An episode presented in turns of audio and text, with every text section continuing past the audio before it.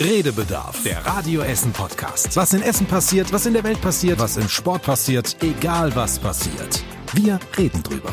Redebedarf mit Tobi Stein Man muss da sehr differenzieren. und Joshua Windelschmidt. Ja, ey, ey, stopp! Taxi! Und dieses Mal dabei Larissa Schmitz. Hallöchen! Und die Frage an dich, äh, geht's dir wieder gut? Nach deinem Sturz? Was? Ja, du, du warst ja mit deinem Sturz sogar in den Medien, auch wir haben darüber berichtet, ne? ich kann es ja mal vorlesen. In der Nacht zum Mittwoch stand eine Frau am Fenster einer Wohnung. Die Wohnung liegt im ersten Stock. Die junge Frau stand direkt am offenen Fenster und hatte ihr Handy in der Hand. Plötzlich ist ihr das Handy aus der Hand gefallen. Als sie danach greifen wollte, ist sie aus dem Fenster gestürzt, sagt die Polizei. Die Frau hat sich verletzt, geht ihr aber wieder besser. Ach so, ja, ähm, Ich möchte das gerne nochmal aus erster Hand erfahren, wie es dir geht. Ja, Yoshi, das finde ich nicht äh, sehr galant hier. Die arme Frau hat sich, glaube ich, auch verletzt. aber dir geht's ja wieder gut. Aber ähm, es könnte mir vermutlich auch passieren, muss Ja. ich sagen. Das habe ich mir nämlich auch gedacht, wie oft ich schon mein Handy hab fallen lassen. Und auch äh, immer knapp am Klo vorbei zum Beispiel oder Mir ist es mal ins Klo gefallen, Ehrlich? Leute. Ja, habe ich nämlich so in der Hosentasche hinten gehabt und war irgendwo am Klo. Aber ich glaube, es war gar keine öffentliche, sondern in so einem Ferienhaus zum Glück, also in dem Ferienhaus, wo ich auch war. Ist auch noch nichts drin gewesen im Klo, zum Glück. Aber äh, ja, das war ziemlich eklig. Ich musste halt reingreifen ganz schnell, damit das wieder rauskam. Hat auch noch gehalten. Ja, ekelhaft. Das guckst mich so erwartungsvoll Ja, an, als dachte, das mein Thema. Nee, aber ich dachte, du würdest auch noch so eine Geschichte erzählen, dass du Nee, auch immer irgendwie ich habe tatsächlich, ich, ich habe da auch, also ich verstehe das nicht, wie Leute immer ihr Handy fallen lassen. Ich habe tatsächlich jetzt in... als ob äh, du so das nie So, fallen nein, fallen ist nicht, lassen? passiert nicht. Ich habe noch kein einziges Handy, hat jemals ein Display kaputt gehabt oder irgendwas von mir, gar nichts. Wird mal Zeit. Ich, alle Menschen um mich rum erzählen immer, oh, irgendwie Display schon wieder gerissen und so, hier Spider-Man-App und sowas. Habe ich noch nie gehabt. Das hatte ich auch nicht, weil ich einfach kein iPhone habe und deswegen sind alle anderen Handys irgendwie sehr auf Panzerglas, habe ich das Gefühl. Aber runterfallen, klar. Und hier siehst du ja so alles so kleine Katschen irgendwo drin, Ja. weil man dann, du hältst das so und dann auf einmal irgendwie so und dann fliegt's irgendwie hin. Aber ich fände halt auch krass bei dieser Frau zu sehen, was sie dafür tun würde, nur damit ihr Handy nicht runterfällt. Ich hätte nämlich eigentlich dicke Props für die Frau, weil ich glaube, also erstens macht das schon mal eine positive Aussage über ihre Reaktionsgeschwindigkeit.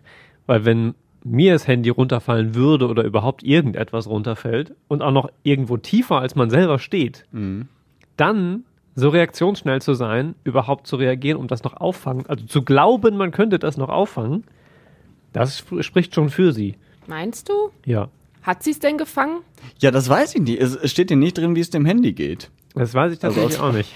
Ob das, also, ey, das hört sich jetzt so doof an. Also, Ja. wenn- es der Frau richtig schlecht gehen würde, dann würde ich auch sagen, äh, scheiße. Aber es geht ihr ja einigermaßen wieder gut und äh, ist halt so einfach kurios.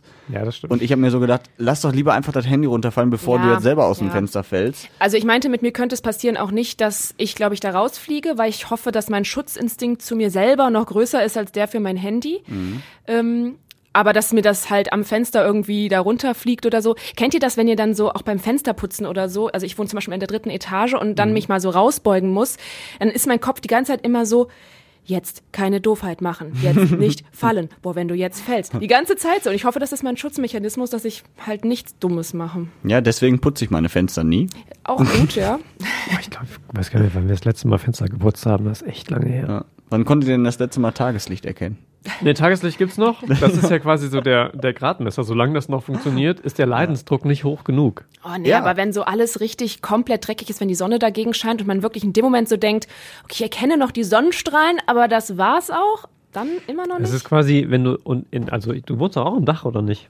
nicht ganz, nee, eine Okay, drunter. weil wenn du nämlich unterm Dach wohnst und das sind so dachschrägen Fenster und nicht so Gauben, wo die Fenster gerade eingebaut sind, dann passiert sowas spätestens nach drei Tagen, nachdem du. Ja, wir wohnen ja auch noch in der Nähe des Waldes. Das heißt, da sind viele so Pollen und so unterwegs. Kannst du vergessen. Also du hast die Fenster gerade sauber gemacht, drehst dich um, äh, wäschst dir die Hände, gehst duschen, damit du selber auch sauber bist nach dem Fensterputzen. Und dann kannst du dich umdrehen und dann sieht das wieder fast aus wie vorher. du gehst duschen nach dem Fensterputzen? Na, ich wollte doch nur sagen, weil das so dreckig ist. Das Fenster, dass man danach duschen muss und dann dreht man sich um, dann ist es wieder so dreckig, verstehst du? Ich denke Ja. mir, ich denk mir halt immer, so ein Fenster ist dazu da, rauszugucken und nicht dagegen zu gucken. Also solange ich noch rausgucken kann und das erkenne, was hinter dem Fenster ist, alles super. Aber du weißt ja irgendwann, was hinter dem Fenster ist. Vielleicht erkennst du es dann automatisch, auch noch durch so ganz kleinen Schlitz neben dem Dreck. Reicht. Schön, schön bei euch. So, wir sind schon mittendrin bei den wichtigsten Themen der Woche in Essen. Ähm, lass uns über die Erkältungswelle sprechen. Tatsächlich geht die ja gerade um. Ähm, viele Essenerinnen und Essener hat's erwischt. Äh, Mich auch. Dich? Ja. Das sagst du jetzt am Ende der Woche, Das sag ich ja schon die ganze dass du Zeit. erkältet bist die ganze ich Zeit? die ganze Zeit schon rum, dass ich hier Du hast vorgestern oder so zu mir noch in der Frühschicht gesagt, äh, nö, nicht mehr. Mein ganzes Husten hier, ich hab mich verschluckt. Ja, es gibt mir auch, gibt mir, das war auch verschluckt tatsächlich. Das war einfach Dummheit. Aber äh, der Rest, wenn ich hier so rumröchle, das ist dann tatsächlich jetzt zuletzt ähm, Erkältung gewesen. Also du bist dann so ein Typ auch, der tatsächlich äh, mit Erkältung zur Arbeit geht.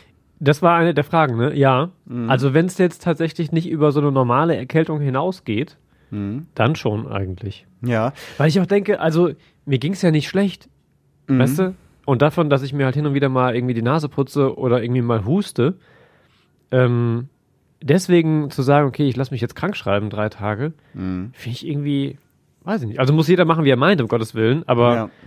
ähm, nee, ich, also für mich. Dann hast du es ungefähr so wie äh, Hörerin Jenny gemacht. Hi, hier ist die Jenny. Ich arbeite im U-Bahn-Kiosk im Berliner Platz. Ich bin auch letzte Woche erkältet arbeiten gegangen. Wir sind ein sehr kleiner Betrieb mit wenig Personal. Das heißt, es ist schwierig, wenn ich ausfall.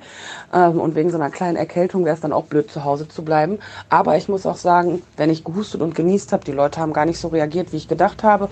Und natürlich wurde ein Corona-Test gemacht. Ich stelle mir das immer vor, die haben gar nicht so reagiert, wie ich gedacht habe, dass sie so extra provoziert. Könnt ihr jetzt mal bitte so reagieren, wie ich gedacht habe? Kann natürlich sein. Ja, Aber, im Prinzip ja auch eine vergleichbare Situation. Ne? Wir sind jetzt zwar kein, kein, also nicht so klein, dass jetzt keiner ersetzt werden könnte, aber es ist ja immer auch mit kann Aufwand keiner verbunden. Tobi. Ah, Dankeschön. Es ist ja mit Aufwand auch verbunden. Immer dann wieder Dienstplan neu geschrieben. Ähm, man muss kurzfristig gucken, dass man irgendwie Ersatz findet und so.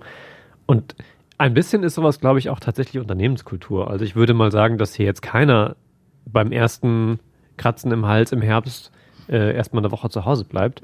Einfach weil man auch weiß, dass das vom Rest irgendwie aufgefangen werden muss. Ist ja nicht so, als ob dann Arbeit liegen bleibt. Die Sendungen und Nachrichten und so laufen ja trotzdem. Ähm, das setzt man ja dann nicht einfach aus.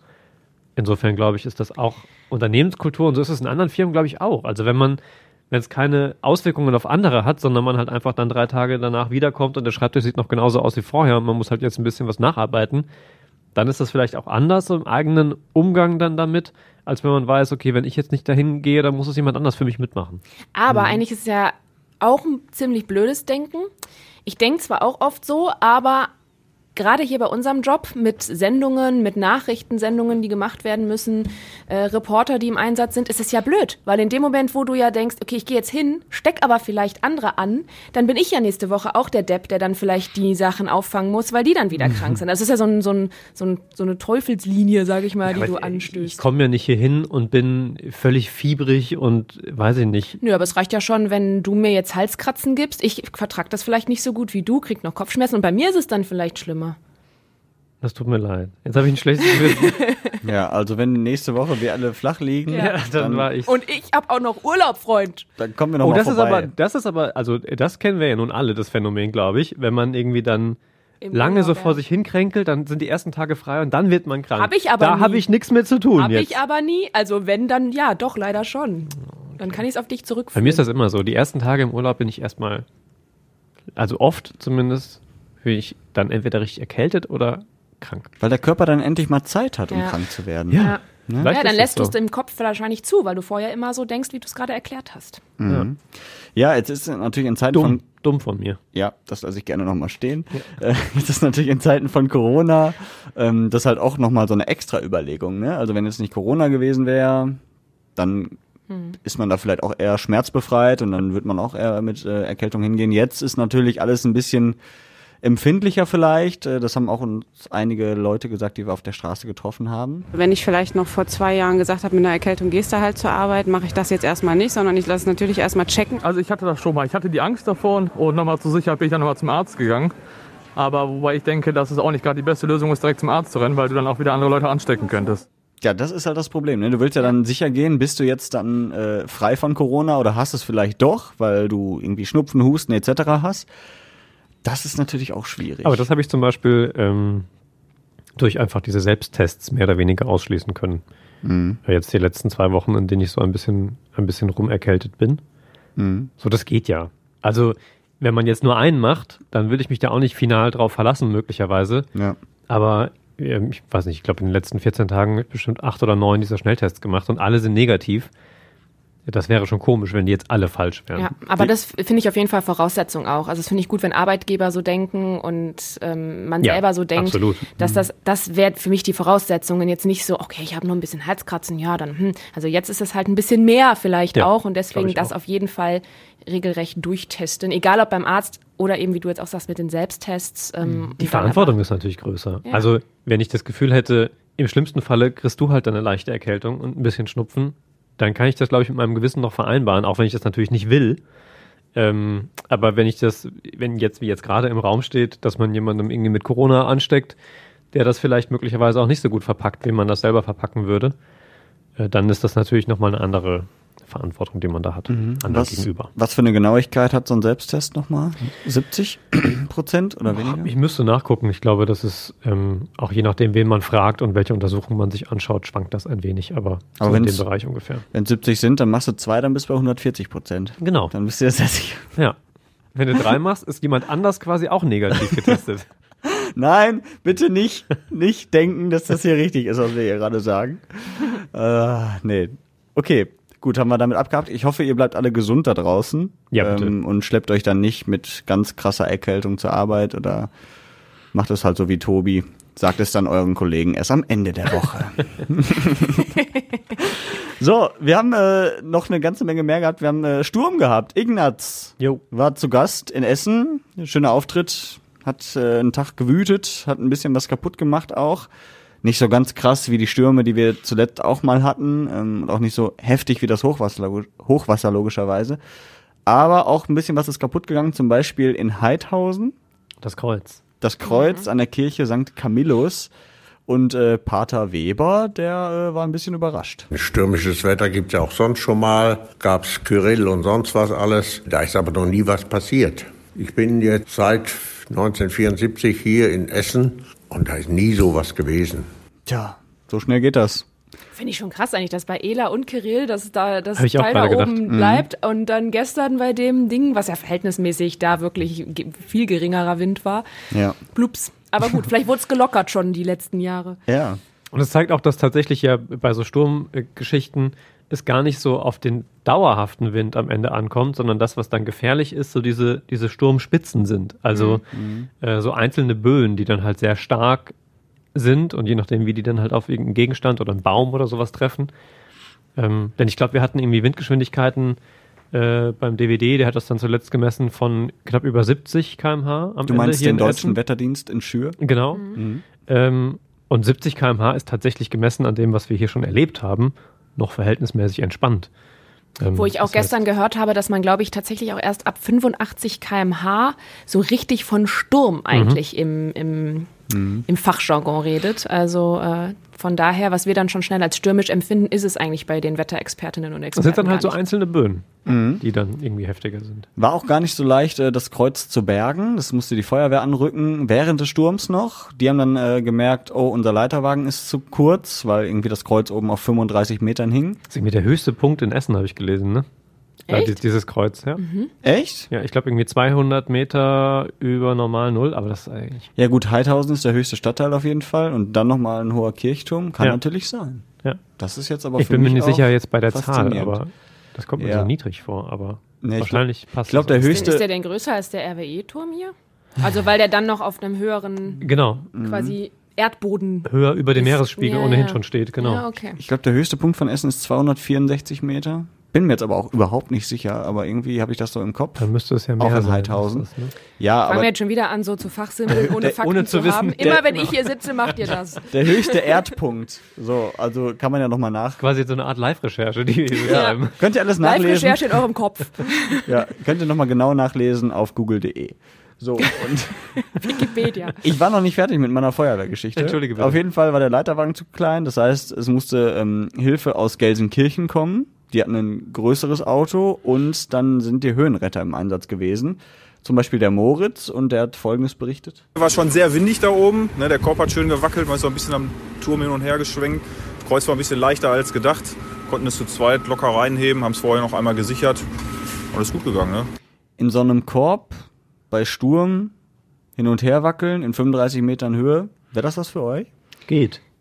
Ich war tatsächlich schon mal in so einem Leiterwagen, bin hochgefahren mit der Feuerwehr. Bei Sturm? Nee, Genau. nicht bei Sturm, aber deswegen wollte ich sagen, das ist auch so schon, finde ich, für den Laien sehr äh, wackelig vom Gefühl her, vor allem wenn man noch so ein klein bisschen Höhenangst hat, wie ich.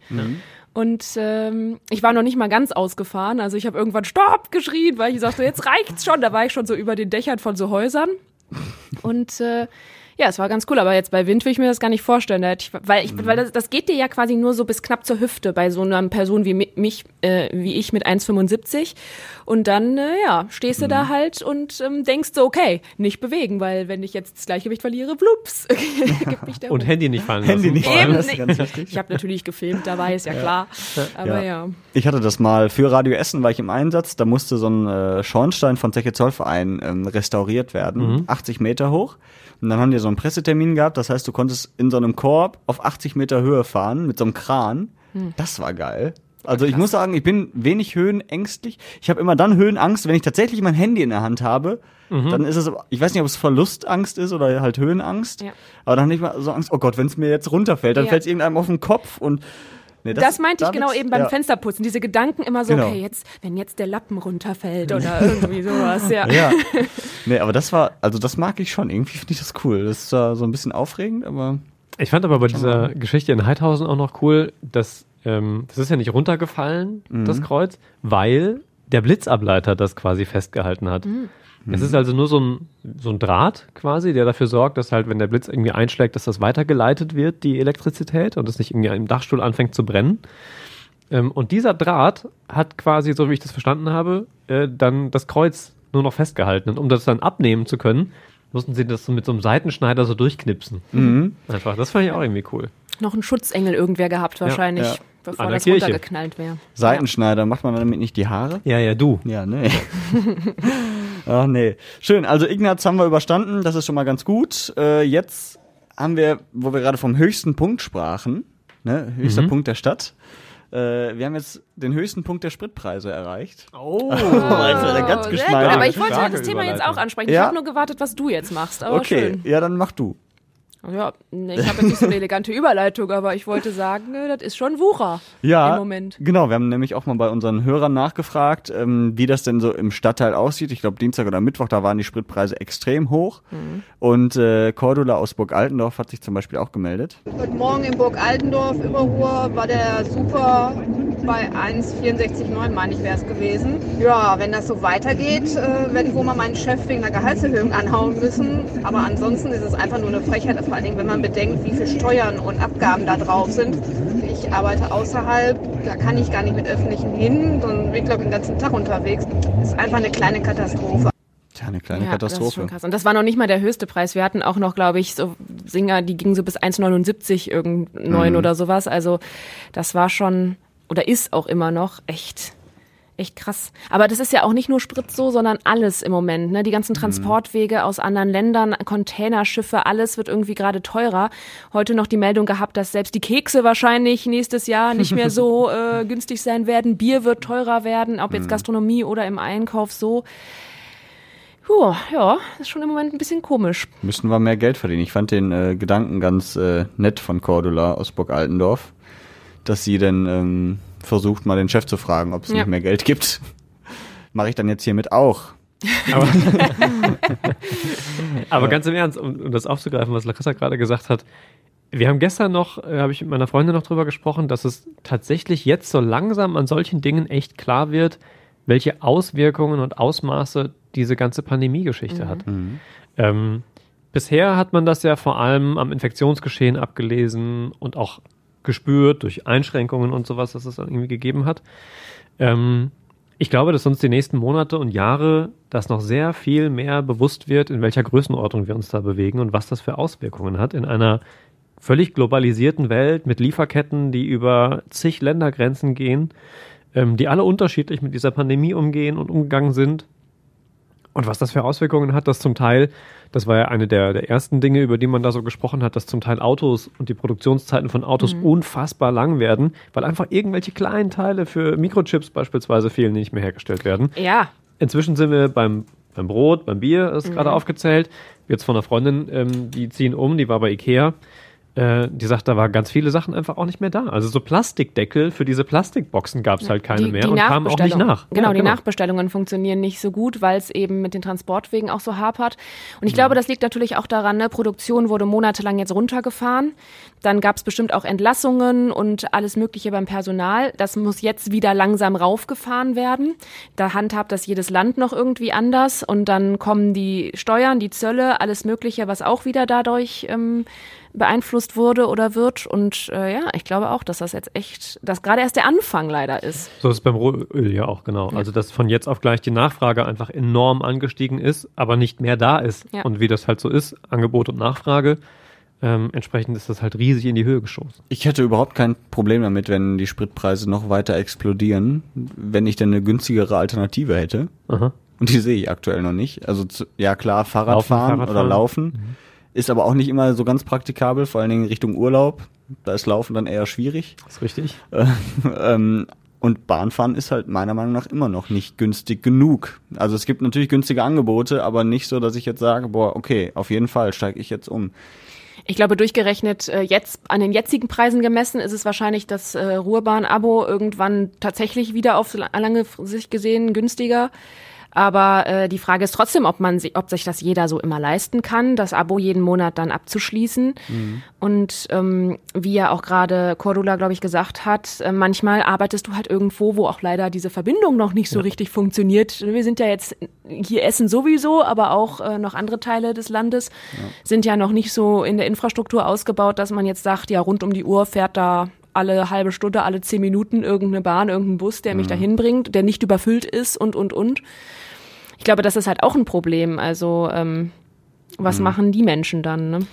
Ja, es äh, bleibt auf jeden Fall schwierig. Ich bin mal gespannt, ob die Politik irgendwie eingreift. Da gibt's ja auch schon Ideen zu sagen, ey, ein bisschen weniger Steuer auf äh, Öl und sowas.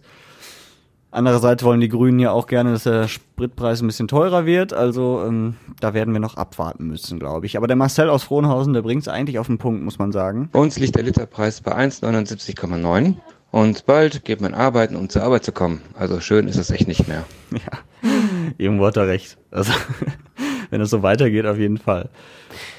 Also auf jeden Fall, ich will das auch gar nicht kleinreden. Man muss sich aber auch irgendwie äh, immer wieder vor Augen führen, über welche Summen wir hier sprechen. Also ähm, wenn wir über einige Cent, sieben, acht wegen mir sprechen, die es jetzt irgendwie auf einen Schlag teurer geworden ist und wir tanken voll bei 50 Liter Tank, ist für die meisten Autos schon relativ hochgegriffen, irgendwie, die man so in der Stadt vielleicht fährt, äh, dann reden wir, glaube ich, von 6 Euro. Ähm, so, das ist super viel, wenn ich super viel fahre. Firmen beispielsweise belastet das natürlich in einem ganz anderen Maße als mich als Privatmenschen. Ähm, aber ich fahre fahr zum Beispiel jetzt nicht alle drei Tage einen Tank. Und dann sind 6 Euro auf äh, einen halben Monat, gemessen an meinem Freizeitverhalten möglicherweise, ist es tatsächlich jetzt nicht so, dass es das Untergang, der, der Untergang der Welt ist. Also man muss es schon auch immer wieder mal in eine Relation setzen, finde ich. Ja, aber du fährst innerhalb der Stadt zur Arbeit. Ne, es gibt ja super viele hier gerade, die nach Düsseldorf pendeln, wieder zurückpendeln. Kann ich aus eigener Erfahrung noch von meinem Freund sagen, als der noch äh, nicht im Homeoffice war. Wenn du mit dem Auto fährst, bist du da locker jede Woche mindestens äh, den Tank los und musst Mhm. das quasi wöchentlich diese Summe dann mehr bezahlen.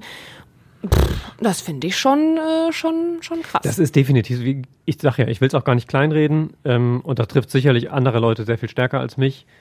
Mir ist nur wichtig, bei all diesen Debatten sie immer noch mal auch einzunorden in andere Dinge, die irgendwie teurer sind. Oder wenn Leute äh, für hunderte Euro und tausende Euro in Urlaub fliegen, ähm, aber jetzt nachts nicht mehr schlafen können, weil sie halt irgendwie fünf Euro mehr äh, für einen Sprit bezahlen, einmal die Woche, dann ist das, finde ich, immer noch nachvollziehbar, dass man sich darüber ärgert und auch immer noch ein, ein Thema. Nochmal, ich will es gar nicht kleinreden, aber ähm, mir ist wichtig, das immer noch mal irgendwie in eine Relation zu packen. Ja, aber wobei ich deine Relation mit dem Urlaub und so ein bisschen schwierig finde, weil das sind Sachen, die du dir eben tatsächlich mal aus Freizeitgründen gönnst, einfach weil du ähm, dir tatsächlich mal das Wort gönnen auch ausleben möchtest. Aber auch das Auto ist zum Teil ein Luxusartikel. Das ist Ja, aber so. doch heute nicht mehr. Aber selbstverständlich. Was? Na sicher, also finde ich schon. Wenn man, also wenn man sich irgendwie anguckt, das ist, es geht auch nicht darum, dass die meisten Menschen ein Auto besitzen, das sie gerade von A nach B fährt. Sondern es ist auch ein Statussymbol. Ja, das das sind, wenn ich hier irgendwie vor die Tür gucke, dann stehen da ja nicht nur Dacia Sandero, der irgendwie ähm, das Nötigste hat, um mich von A nach B zu bringen, sondern dann stehen da halt irgendwie SUVs ohne Ende, dann stehen da viele recht moderne Kleinwagen. Ist auch alles cool, sollte sich auch jeder leisten können. Aber nochmal, man muss es halt immer wieder mal in eine Relation setzen. Ähm, es ist nicht so, dass ich irgendwie für mein Leben darauf angewiesen bin, von, von A nach B zu kommen, in dem Auto, das ich jetzt irgendwie gerade fahre. Es ist Ja, halt das ich auch schon nicht auch ein. Luxusgut. Ähm, und dass dieses Luxusgut jetzt nochmal ein bisschen teurer wird, ist blöd und trifft ganz viele Leute, auch weil sie natürlich das nicht wussten, als sie sich dieses Luxusgut gekauft haben. So, das ist ja klar. Jetzt habe ich ja akut dieses Problem, das verstehe ich total. Nochmal, ich rück's ja nur in eine Relation und dann finde ich schon, dass man darüber sprechen kann, dass auch ein Auto, auch in einer Größenordnung, die Autos, die wir hier auf den Straßen fahren, in aller Regel Luxusgüter sind. Und nicht nur das Mobil, das mich so gerade eben von A nach B bringt. Aber aus der Warte heraus rede ich jetzt von einem Auto. Ein Auto, was mich gerade zur Arbeit bringt und so weiter. Das war meine Relation zu deiner Urlaubs, zu deinem Urlaubsbeispiel. Klar, wenn ich jetzt den Sportwagen oder sowas habe oder eben als Familie oder wie auch immer auch zwei Wagen, weil das eben komfortabler ist, wenn Frau und Mann äh, oder wie auch immer ähm, da jeweils zur Arbeit fahren und dann nicht auf ein Auto angewiesen sind. Das sind ja wieder alles, klar, das sind die Sachen, die daraus entstanden sind, die sich jede Familie dann auch wieder gönnt oder äh, wie von mir aus auch als Luxus bezeichnet werden kann. Ähm, aber jetzt einfach nur von dieser Warte raus, investiere ich mehr in den Urlaub oder fahre ich halt jetzt, wird was teurer, was ich täglich nutzen muss, theoretisch, weil es mich eben in meinem Alltag hin und her befördert. Ne? So, daher finde ich das dann immer so ein bisschen schwierig. Also unterm Strich kann man sagen, super viel für wenig super. Ja, ah. So ist dieser, äh, so ist der Titel dieser Folge entstanden. Jetzt wisst ihr mal. Ah, was, okay. äh, Ja, sehr gut. ne, Sehr gut. Kann man aber jetzt auch Kopf irgendwie zweideutig schlecht verstehen für unsere Folge. Ja. Ja, ist ja nicht schlimm. Dafür stehe ich mit meinem Namen. Ach so, ja, Ja. gut. Ähm, eine sehr günstige Alternative vielleicht könnte irgendwann mal sein, wenn wir gar nicht mehr mit dem Auto fahren müssen, sondern mit der Seilbahn über die Stadt schweben. Mein Gott, machst du dir Oha. vorher eigentlich so Überleitungen? Während ihr hier ja immer stundenlang unter so. euch unterhaltet, kann ich mir in Ruhe Also, Gedanken machen. Ich okay, habe mir gerade überlegt, was ich zum Mittag esse. ich hole mir irgendwas an der Tanke. Ich hoffe, ihr da draußen seid interessierter an diesen Gesprächen. Nein, ich höre euch ja immer zu. ähm, Wie genervt du das sagst. ja, Niemand ehrlich glaubt halt. gerade. Nein, nein, also wirklich. Ähm, und deswegen möchte ich jetzt die Überleitung zu unserem Schwester-Podcast Essen im Ohr machen. Da geht's nämlich um tatsächlich die Seilbahn, die ja eine Idee ist, die Essen Marketing, die äh, sich ja um das Image der Stadt auch so ein bisschen kümmert, die nach außen hin verkauft äh, und dafür sorgt, dass Menschen zu uns kommen, auch zum Weihnachtsmarkt zum Beispiel, den wir organisieren. Ja, die Idee war ja, dass äh, irgendwann mal so eine Seilbahn über den Stau im Essener Stadtverkehr hinweg schwebt, zum Beispiel auf der Gladbecker Straße. Und unser Investigativjournalist Christian Pflug äh, hat den Chef der Essen Marketing mal direkt danach gefragt, und zwar Richard Röhrhoff. Richard Röhrhoff von der Essener Marketinggesellschaft. Wann kommt die Seilbahn? Ah, soll ich mal einen Tipp abgeben? Ich hoffe, Ja, in fünf Jahren. fünf Jahre ist das schon optimistisch. Bis dahin müssen ja noch viele Vorbereitungen laufen. Planungen, große Masten aufgestellt werden und dann über die Gladbecker Straße, Alfredstraße oder haben Sie schon feste Pläne? Verrate ich nicht. Ach, wir sind doch hier im Podcast. Ja, eben. West nach Ost oder Nord nach Süd eher? Verrate ich nicht. Oder beides. Gibt's Kreuzungen bei Seilbahnen dann? Nein? Ah, Okay, also einmal quer gespannt. Mhm. Ja, da muss man gespannt bleiben. Ja, also ähm, das war jetzt nicht der ganze Podcast, es geht natürlich noch weiter. um viele spannende Dinge tatsächlich, also hört auf jeden Fall mal rein. Seilbahn, ich glaube, wir haben da irgendwann schon mal drüber gesprochen hier im Podcast Redebedarf, Mhm. ähm, ob das cool wäre. Ich glaube, ich fänd's mal cool, weil es halt auch in anderen Städten funktioniert. So, ich glaube, Koblenz hat ja auch irgendwie so eine Seilbahn. Nicht irgendwie so eine Seilbahn, das ist quasi vom äh, Wobei- da zu Ehrenbreitstein hoch. Das ist schon irgendwie. Ich wollte gerade sagen, wobei das natürlich wieder eher so dieses Touri-Ding ist, äh, Ja. zu einer Sehenswürdigkeit, äh, weniger durch die staureichen Stra über die staureichen, staureichen Straßen. Ähm, Aber so könnte es ja potenziell auch bei uns irgendwie laufen. Also ähm, Richard Röhrhoff hat sich da ja extrem zurückgehalten. Mhm. Äh, so viel mehr hat er sich auch nicht entlocken lassen. Wir haben es auch die Woche nochmal versucht. Ähm, weil natürlich die Aussage, okay, in fünf Jahren hofft er, dass da was steht, für uns erstmal eine Aussage war, also ist schon eine Hausnummer Ja, ja. und eine Prognose.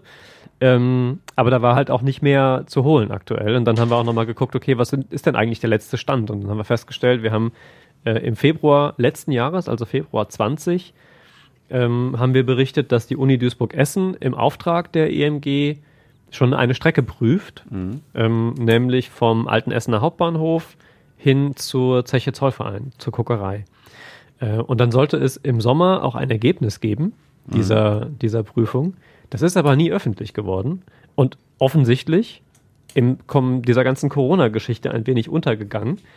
Ähm, und jetzt sind wir natürlich dran und überlegen, okay, was ist denn mit diesem, mit dieser Studie, bei dieser Untersuchung jetzt irgendwie rausgekommen? Oder kann natürlich auch sein, ähm, ist dieses noch gar nicht fertig geworden, auch wegen verschiedener äh, Corona-Geschichten bei der Uni.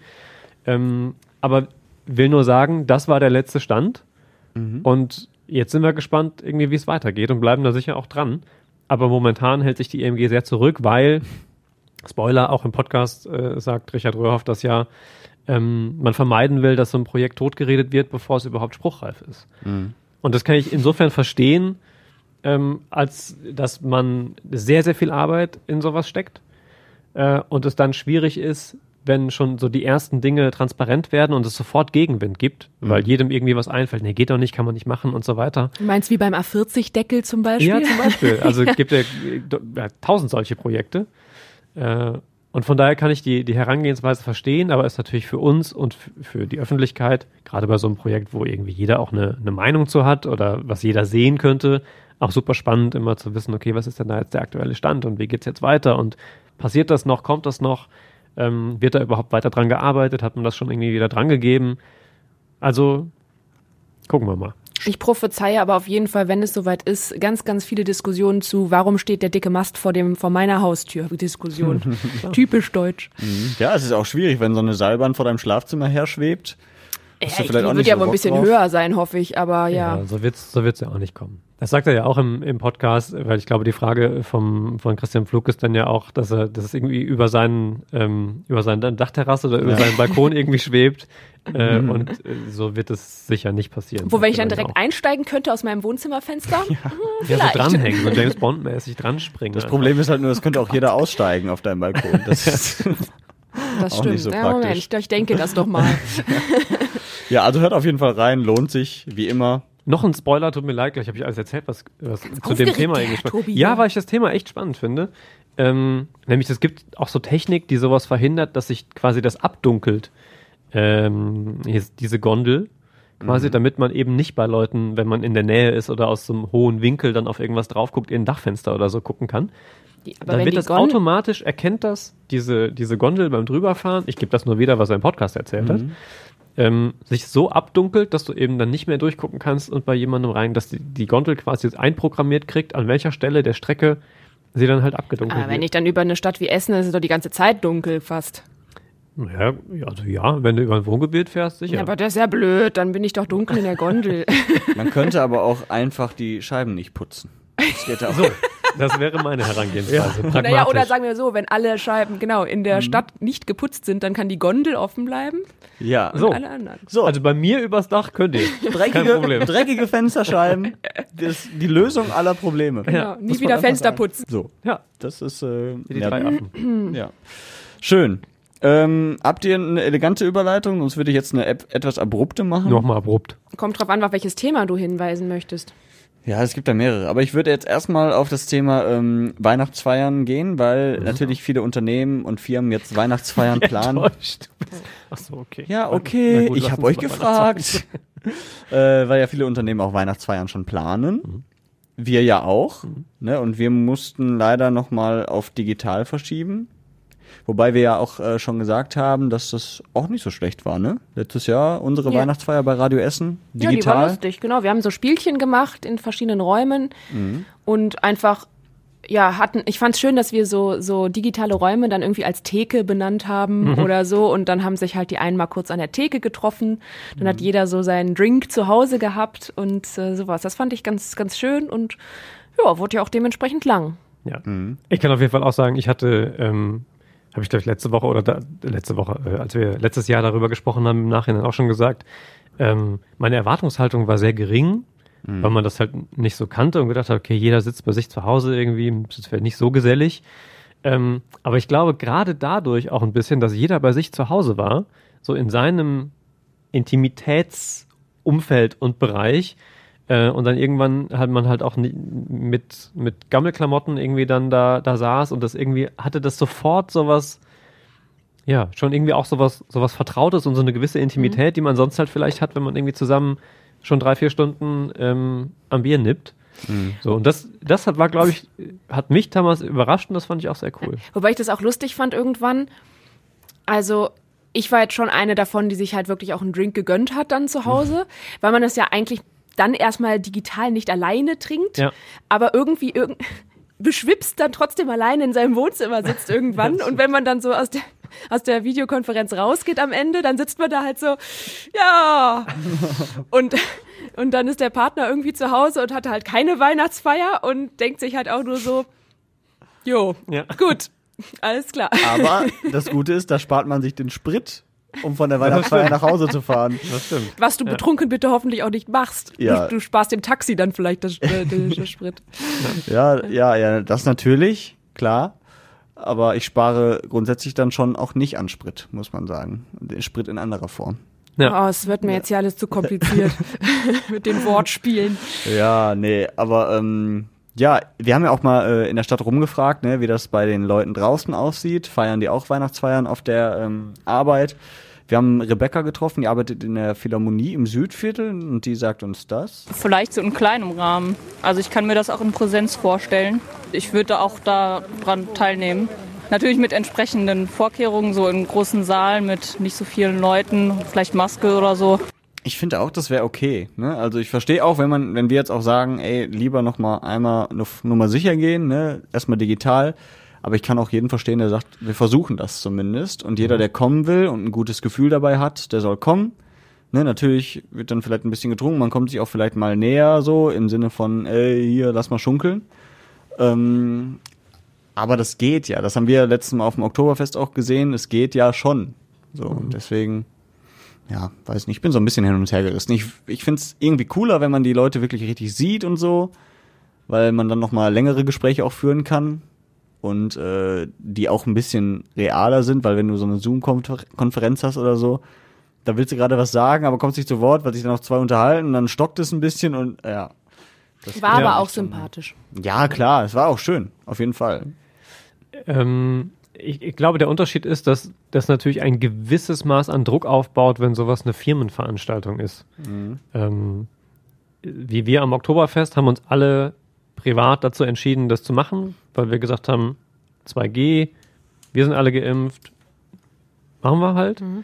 Ähm, aber wenn eine Firma, egal ob unsere oder irgendeine andere, jetzt sagt, so, wir machen jetzt wieder Weihnachtsfeier mit 2G, dann entsteht natürlich schon so ein gewisser, ein gewisser Druck, vielleicht auch nur so ein Gruppendruck, ähm, da mitzugehen und vielleicht dann eben auch all die Kollegen, die noch nicht so weit sind und die sagen, ne, ich müsste jetzt auch noch nicht aufs Oktoberfest gehen. Ähm, und insofern, das muss man, glaube ich, mitbedenken. Und es ist halt eine super individuelle Kiste, so Ja. dass dieses Sicherheitsgefühl oder Sicherheitsbedürfnis und Empfinden und das Vorsichtsempfinden, das hat halt einfach jeder anders. Das haben wir die letzten anderthalb, zwei Jahre jetzt echt, echt gelernt, einfach. Ähm, auch durch zum Teil ja recht emotionale Auseinandersetzungen darüber. Ich weiß nicht, wie euch das im, im privaten Umfeld ging, aber ähm, öffentlich ja auch sehr hitzig diskutiert zum Teil, welche Maßnahmen jetzt noch gerechtfertigt sind und im privaten Umfeld sicher auch an der einen oder anderen Stelle. Also ich glaube, das ist einfach super individuell ähm, und von daher kann ich, hier, kann ich das schon nachvollziehen. Aber ja, gibt Ich ja auch die Ersten, die, die sagen, wir machen es wieder. Ich wollte gerade sagen, ich finde es auch schön, dass man das jetzt wieder sagen kann und nicht mehr diese Extremdiskussionen führen muss wie aus dem letzten Jahr, Ja. weil Impfung und alles noch nicht so war. Das finde ich schön, dass man dann sagen kann, hey, wir entscheiden uns wieder, das zu machen und müssen nicht mit schlechtem Gewissen da sitzen, sofern man eben auf die üblichen Vorkehrungen achtet, finde ich jetzt 3 oder 2G oder wie man es dann auch immer handhaben will. Und äh, ja, dort Mhm. finde ich schon mal eine Erleichterung. Tja, sehr gut. Wir haben Post bekommen. Mhm. Die möchte ich noch äh, gerne vortragen. Martin von Züge? der lieben Kerstin, Ja. genau, aus Karnap. Ähm, eine grantige E-Mail, das kann man an der Stelle sagen.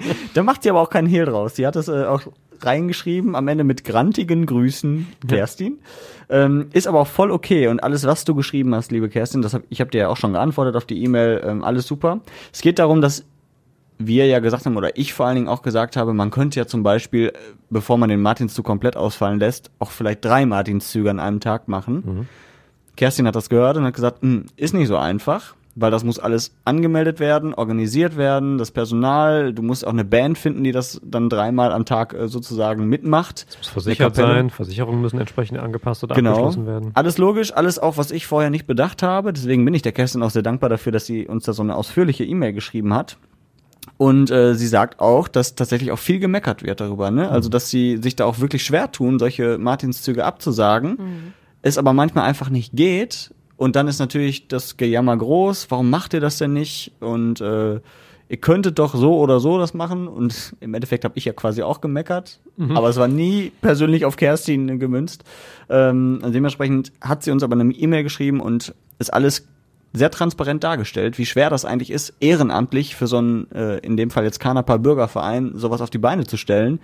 Deswegen an der Stelle nochmal, es tut mir leid, liebe Kerstin, und äh, hohen Respekt davor, dass ihr das äh, ehrenamtlich alles so macht. Ja. Genau, kann, kann man nur so unterschreiben. Ja. Ja.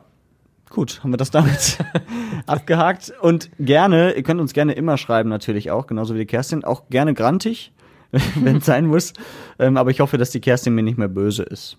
Nein, glaube ich nicht. Redebedarf at radioessen.de. Ja, aber wir sind noch nicht am Ende. Nein. Das wollte ich nur kurz Wollen wir- einwerfen, bevor ich das vergesse. Wollen wir noch über ein sehr schreckliches Thema, was heute passiert ist, sprechen? Ja, mit müssen wir. dem ähm, Ja. Hollywood-Schauspieler Alec Baldwin, der leider ähm, am Set einen Unfall hatte, zumindest sieht es danach aus, dass äh, er mit einer Requisitenwaffe geschossen hat und dabei aber leider die Kamerafrau erwischt hat und die an einem Bauchschuss dann gestorben ist und auch der Regisseur dabei verletzt wurde. Mehr Hintergründe wissen wir, glaube ich, jetzt auch noch nicht, ähm, was jetzt genau die Munition war und äh, wie das genau jetzt passiert, ko passieren konnte.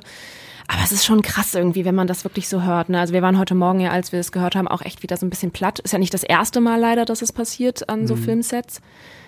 Aber ich frage mich wirklich immer, wieso wird das nicht 500 Mal kontrolliert, bevor ich dann so eine Szene mit einer Waffe habe?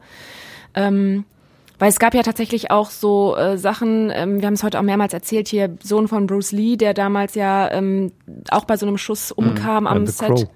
Genau, bei Crow beim Dreh, ähm, weil in der Waffe da noch eine scharfe Munition oder echte Munition festgesteckt hat, die dann durch die Platzpatrone, die dann eigentlich beim Set abgefeuert werden sollte beim Dreh, dann losging und ihn Mhm. halt auch mit einem Bauchschuss dann äh, tötet. Das finde ich so krass. Das muss doch irgendwie von so Experten ganz, ganz, ganz, ganz oft kontrolliert werden, dass da nichts mehr drin ist, dass da nichts passieren kann, dass es wirklich Platzpatronen sind, die da drin sind.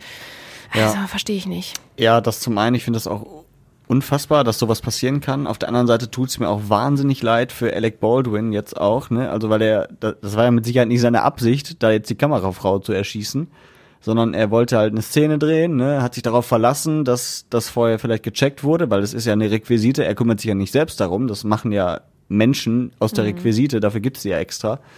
Und äh, er hat halt nur seinen Job in Anführungsstrichen gemacht und die Szene gespielt in seiner Rolle. Und dann merkt er auf einmal, ach du Scheiße, was hab ich denn jetzt gerade hier gemacht? Mhm. Ne? Und tut die jetzt nur so? Oder also die, diese Szene stelle ich mir auch ganz verrückt vor, dass du auf einmal siehst, wie dann die Kamerafrau vielleicht zusammenbricht oder so und du denkst, was, was ist denn jetzt hier los? Und ähm, es tut mir halt so wahnsinnig leid. So ein unglaublich erfolgreicher Schauspieler, ähm, der mit Sicherheit auch kein schlechtes Leben bis jetzt hatte.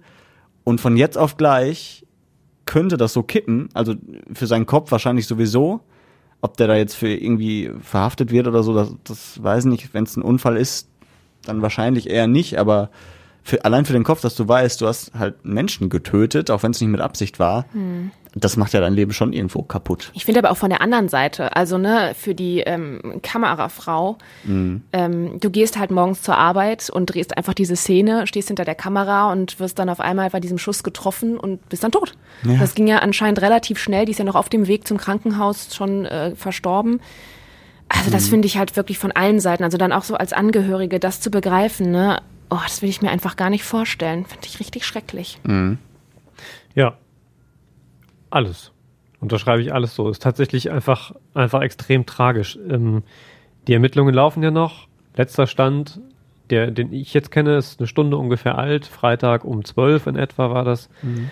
Ähm, ist, dass es inzwischen eine Befragung gab, auch von Alec Baldwin. Er danach auch wieder nach Hause gehen durfte und konnte. Es also weder eine Verhaftung gab, noch eine Festnahme, äh, noch irgendwie eine Anklage oder irgendwas Aktuelles. Also tatsächlich offenbar nach einem Unfall ähm, oder einem Versehen, wie auch immer, äh, dann aussieht.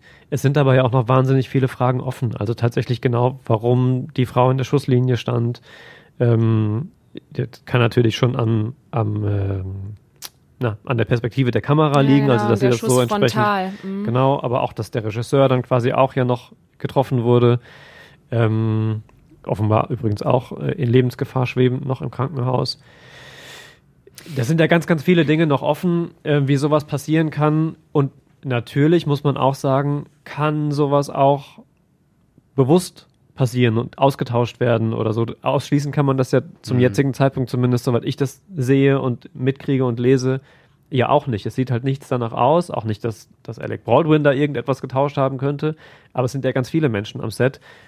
Andererseits, weil Larissa gerade sagt, das wird ja auch irgendwie 14.000 Mal, muss sowas ja kontrolliert werden.